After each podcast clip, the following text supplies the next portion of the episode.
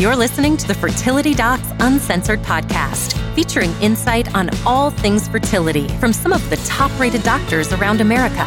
Whether you're struggling to conceive or just planning for your future family, we're here to guide you every step of the way. Hi, everybody. We're back with another episode of Fertility Docs Uncensored. I'm one of your hosts, Dr. Abby Eblen from Nashville Fertility Center. And today I'm also joined by my friends, Dr. Susan Hudson from Texas Fertility Center. Hello. And Dr. Carrie Bedient from the Fertility Center of Las Vegas. Hello. So today, Carrie has a mystery topic to talk about. She hadn't told me what it is, so that makes me a little nervous. So, okay, Carrie, you've got it. What's our topic? So, this is actually not one to be scared about because I was thinking back, like, oh, well, what should we talk about when we record today? And I was thinking about way back when I was a camp counselor for high school kids who were interested in medicine. And one of the games that the counselors would play with the kids whenever we were like killing time in between lectures or doing one thing or the other is two truths and a lie. and so I have two truths and a lie. And I want you guys to figure out which one is the lie. And then I figured on future episodes, each of you can take a turn and come up with two truths and a lie. That sounds excellent. Let me let me remind you, we know that you've already worked at a wastewater treatment plant, so we know that's a truth, so don't use that one. All right, crap. Gotta check. Gotta check that one off. crap. No pun intended. but I'll ching. I'll be here all week. Tip your waitresses. Um, so okay, drum roll, please. Okay. Number one, I have toured the world playing English handbells before the age of 16. Okay. Okay. Number two, I have moved 10 times with 10 different addresses in the past 20 years. Okay. Okay. Number three, by the time I was in preschool, I was attending classes at Arizona State University. I grew up in the Phoenix area, so hence Arizona State. Okay. You want them again? Nope. Handbells and traveling the world.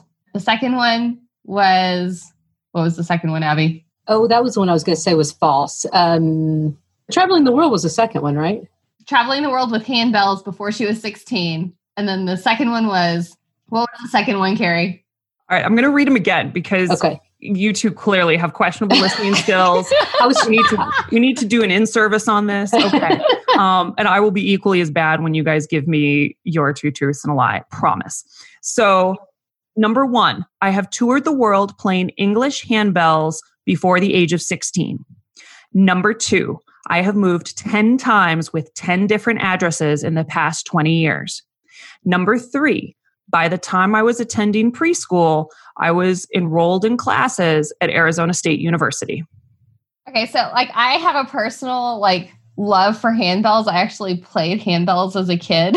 can we can we ask you some questions like truth or dare or, or no? What's my line? Just, that's not nope. how the game's oh. played, Abby. You, we just nope, have to you just dive in and commit.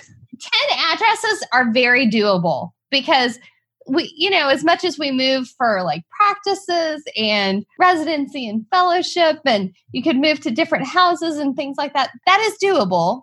So I think that's a truth. I think one of the lies is either the university or the handbells.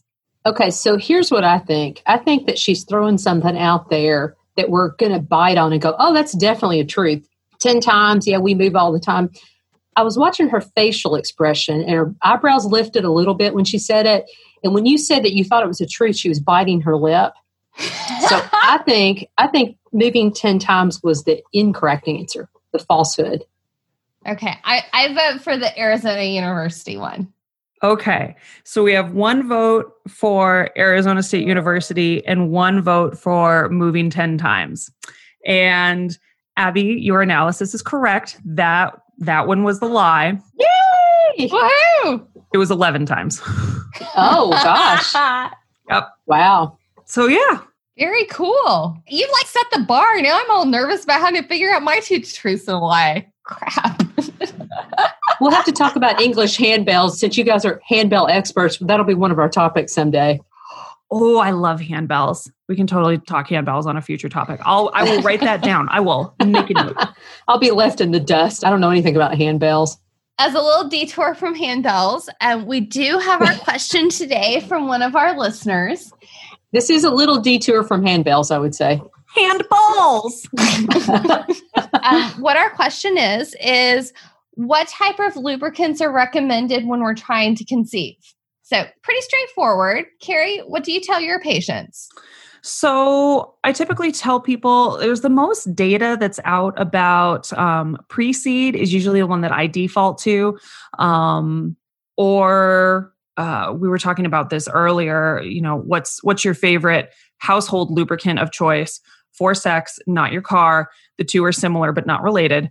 Um, and and so we were talking about the various different oils and like vegetable oil that kind of just go to your pantry. oil. it's easier cheaper. Yeah, olive oil. More available if you're in a hurry. Yeah. And but, if you're hungry afterwards you've maybe prepped a snack. Try something up in the leftover vegetable oil. Oh okay never mind. I digress. I didn't mean it the way it came out. Sorry. But probably the important part of the conversation is just i think a lot of of my patients think that just because something is water based that it doesn't interfere with sperm function. And and that's actually not true. And so really kind of sticking to either something that's specifically fertility minded like pre-seed or something in the realm of canola oil or vegetable oil you just put in a little travel container and you can use that. So that is our segue to kind of talking about vaginas today. Vagina monologues. Yeah, here we go. Woo. Yeah, we as gynecologists, vaginas, unfortunately or fortunately, is part of our lingo. It is something that we discuss on a regular basis. Frequently, as my husband will bring up, um, at almost guaranteed to be at weddings and baby showers when someone asks me a question and then the room amazingly Quite, goes silent yeah. right as I say the word vagina. Yeah. Like, I don't know how many times that has happened, but it's really, it used to be embarrassing. Now it's just like, eh, you knew who you were getting when That's you invited right, me. Yeah. it's unfortunate, but true. It's, it's amazing the things that people will tell you that you barely know at weddings and social gatherings when you tell them you're a gynecologist. You open Pandora's box. it's, it's great. It's great. I'd much rather people ask me questions than the um, like silence and disperse. So I'd I'd rather, you know, have the unusual conversation about vaginas. But what specifically today are we going to talk about vaginas, Abby? We are specifically going to talk about vaginal abnormalities, which was Carrie's idea. Okay. So Carrie, why don't you start us off and tell us about vaginal abnormalities? So this we were talking the other day about Mullerian anomalies and we talked about all of the uterine Mullerian anomalies, but what's, what's a Mullerian anomaly, by the way? So the Mullerian anomalies, um, please reference a few episodes ago with our Mullerian anomaly. But in case you didn't listen to that episode, I know you're going to want to go back and do that. But in case you didn't, Carrie's going to tell you what a Mullerian anomaly is.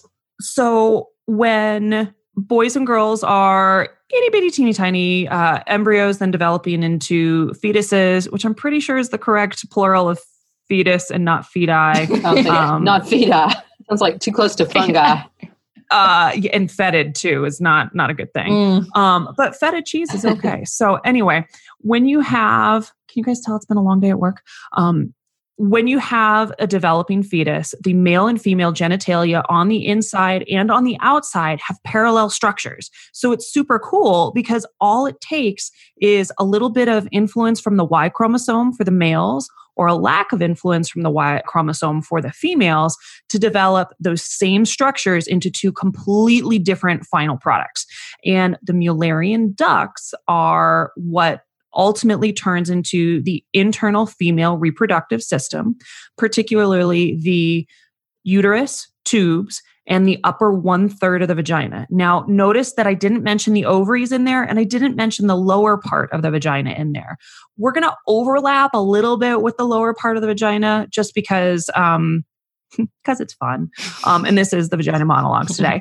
and so so that's where that name came from is those mullerian ducks and the corresponding uh, male ducks are the wolffian ducks. So like when i give all these lectures i've got pictures of mules up and pictures of wolves up um, in their cute little bow ties and and the mules are all female with the flowers in their hair to help remember which are which. But the mullerian ducks ultimately become the female genitalia uh, internally so upper third, you said, is from the Mullerian ducts. And what about the two thirds, lower two thirds? Where does that come from? Oh, I'm sorry. Carrie's pointing to Susan. Susan, it's your turn now. Tell us where the lower two thirds comes from. Well, I don't want to hog the entire limelight because Susan would be mad if she didn't get to discuss all of the anatomy of where the lower two thirds. Abby, why don't you do it? So it's called, isn't it the vaginal pouch? Honestly, I can't remember the exact name of it, but it basically there's an invagination that connects up with the the lower one third of the Mullerian tubes. They bump together, and basically they should fuse. And if they don't fuse, there's an abnormality that occurs, and so the vagina then essentially hollows out. So upper third is from Mullerian tubes, lower two thirds is from the invagination of the vaginal pouch, I believe, and then basically, if that doesn't happen correctly, sometimes there can actually be a little piece of tissue there um, that is connected. And so, a lot of times with these vaginal abnormalities, I think these are determined or found a lot of times early as adolescence. Although I will say, I've had a couple of people, one in her 20s and one in her 30s, that discovered that she had a vaginal abnormality and didn't realize it. And occasionally we see that in certain circumstances, but usually it's an abnormality that's found pretty early around the time that a girl goes through puberty about the time she starts menstruating, mainly because if there's an obstruction there, there's no way for the vaginal blood to come out or the blood from the endometrium to come out, no place for the menstrual flow to come out. Basically, um, there's a blockage there, and it typically causes a lot of pain. And so, Susan, kind of lead us off. Pick an abnormality of the vagina that you want to talk about. So, I, I kind of think about um, the abnormalities of the vagina as ones that kind of are what we call transverse versus longitudinal septums. Okay. And a septum is just a fancy word for a division. Okay. And so I think the most common septums that we see are the ones that go along the length of the vagina. So essentially, a lot of times what happens is you'll actually have kind of two halves of the vagina.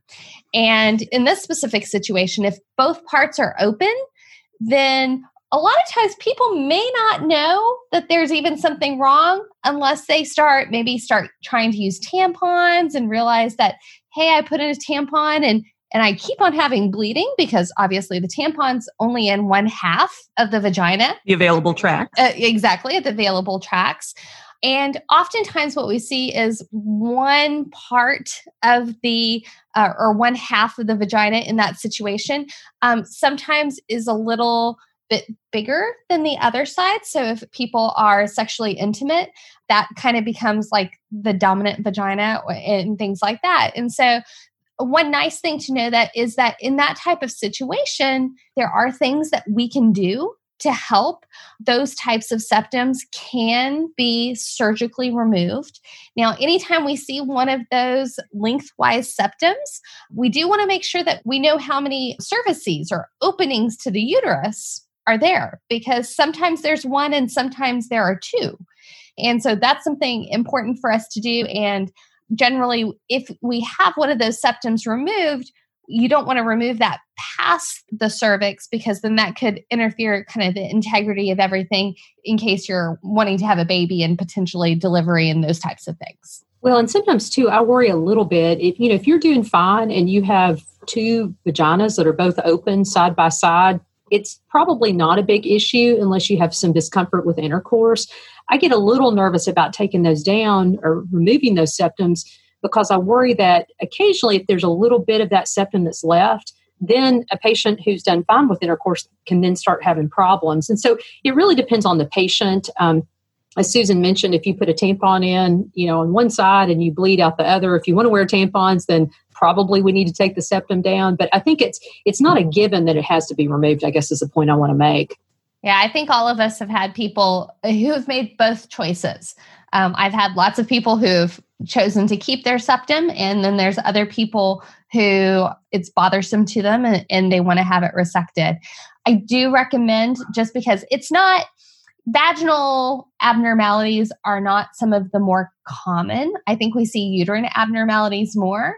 And so, for our listeners, if you are one of those people who does have a vaginal septum of some sort, I would probably recommend seeing a reproductive endocrinologist. Um, just because we probably have a little bit more experience in in dealing with those abnormalities than other physicians do. So, Carrie, what would you say if one of our listeners had a child, or say her as a teenager came and said, You know, I really want to put tampons in because I'm a swimmer or I do a lot of outdoor activities, but I can't put a tampon in? What would be your thoughts on that? What kind of abnormality would you think would be going on? So, at that point, I start to worry about more of assuming she's bleeding and needs to put the tampon in because the first thing that I think of whenever someone says I can't put a tampon in is that they don't actually have the opening available. And so that means that they're just flat out have vaginal agenesis, meaning the vagina didn't grow, didn't pouch the way that it should. That's oftentimes associated with uterine agenesis, where there's no uterus either. Um, and that's something that we didn't really talk about at our first part of this talk.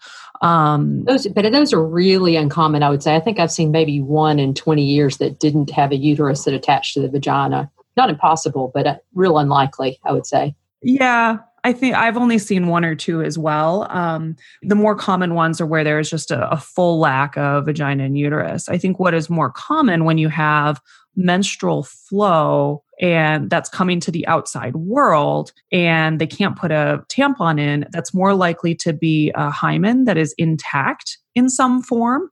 And so normally the hymenal ring is around the what's called the introitus of the vagina. And so, so Carrie, what is the introitus? So the introitus is the entrance. So if you think about when you go to put a tampon in, the introitus is right where you you kind of feel those muscles start to contract around the tampon for the first time, like in the first available place where you can have muscular control around it. And so the introitus is the entrance. It just refers to that general opening part. And so the hymen is right at the opening. So it's the most external part of the vagina. And sometimes that hymenal ring, what's supposed to happen is the tissue is supposed to get dissolved essentially while you are developing so that by the time you come out there's an opening there. And then later when a girl grows up and menstruates it can fully come out. But that doesn't always happen. And so sometimes it just flat out doesn't dissolve. So the area is completely blocked. In that case she would not have a period that she sees. She would have a period that she feels and that's hormonally going on but she can't see it because the blood can't get out. And that's called an imperforate hymen yeah, and usually the way you discover that is, you know, as a teenager, you start having really severe menstrual cramps. And actually, one of the most common presentations actually is a 14, 15 year old that can't go to the bathroom, can't urinate because there's so much pressure in the vagina. It compresses the urethra where you urinate, and that's sometimes the presentation. And so, uh, I will say, from a surgical standpoint, that's one of the most rewarding surgeries that I think we do because it's, I think surgically for us, it's probably a pretty easy surgery and we're able to fix the problem pretty quickly. And, and most patients heal really nicely from that. Mm-hmm. And it's it's something where they are menstrual cramps, but at that point, the girl doesn't necessarily know that they're menstrual cramps when you have an imperforate hymen because no blood has come out. And so she's getting cramps about once a month, but she's not able to connect it with a menstrual cycle because the blood's not coming out. So you can have imperforate hymens that are totally blocked. You can also have septate or cribriform hymens. And septate is, like Susan said, a division where instead of being fully open, there's a line down the middle of it that's holding it. And usually it's there's some element of imperforation where it's not completely as open as you might want it to be. And then cribriform, it looks like somebody just took a Q tip and poked a bunch of holes through it. So they're not itty bitty teeny tiny holes, but they're also not big enough to really be functional in letting all that blood out, particularly if there's clots or anything bigger, which uh, teenagers can be a little bit more prone to. Um, and so that's what I start to think of when I hear of someone who says, like, I need to put a tampon in. I know I'm bleeding, but I can't get one in Absolutely. So, generally, what we're talking about right now are transverse septums. Kind of think of it as it's a blockage from things coming out versus longitudinal is going to be up and down the vagina. But it can also be blocked too, which leads us to the next item on the agenda, and that is um, basically a condition where you can have two uteruses, two cervices, and usually the right side, ironically, usually the right side doesn't connect. And so the way people figure out that they have that is again, a lot of times it's related to pain. Sometimes, and I've seen a couple of people that are adults that presented and had a pouch there. And when we explored further, we realized that, in fact, it was actually a collection of blood. In other words, the vagina was completely walled off and the blood couldn't come out. And so that's called the medical term for that is obstructed hemivagina. And usually it's also associated with a missing kidney. And usually it's on the same side that the vagina is obstructed.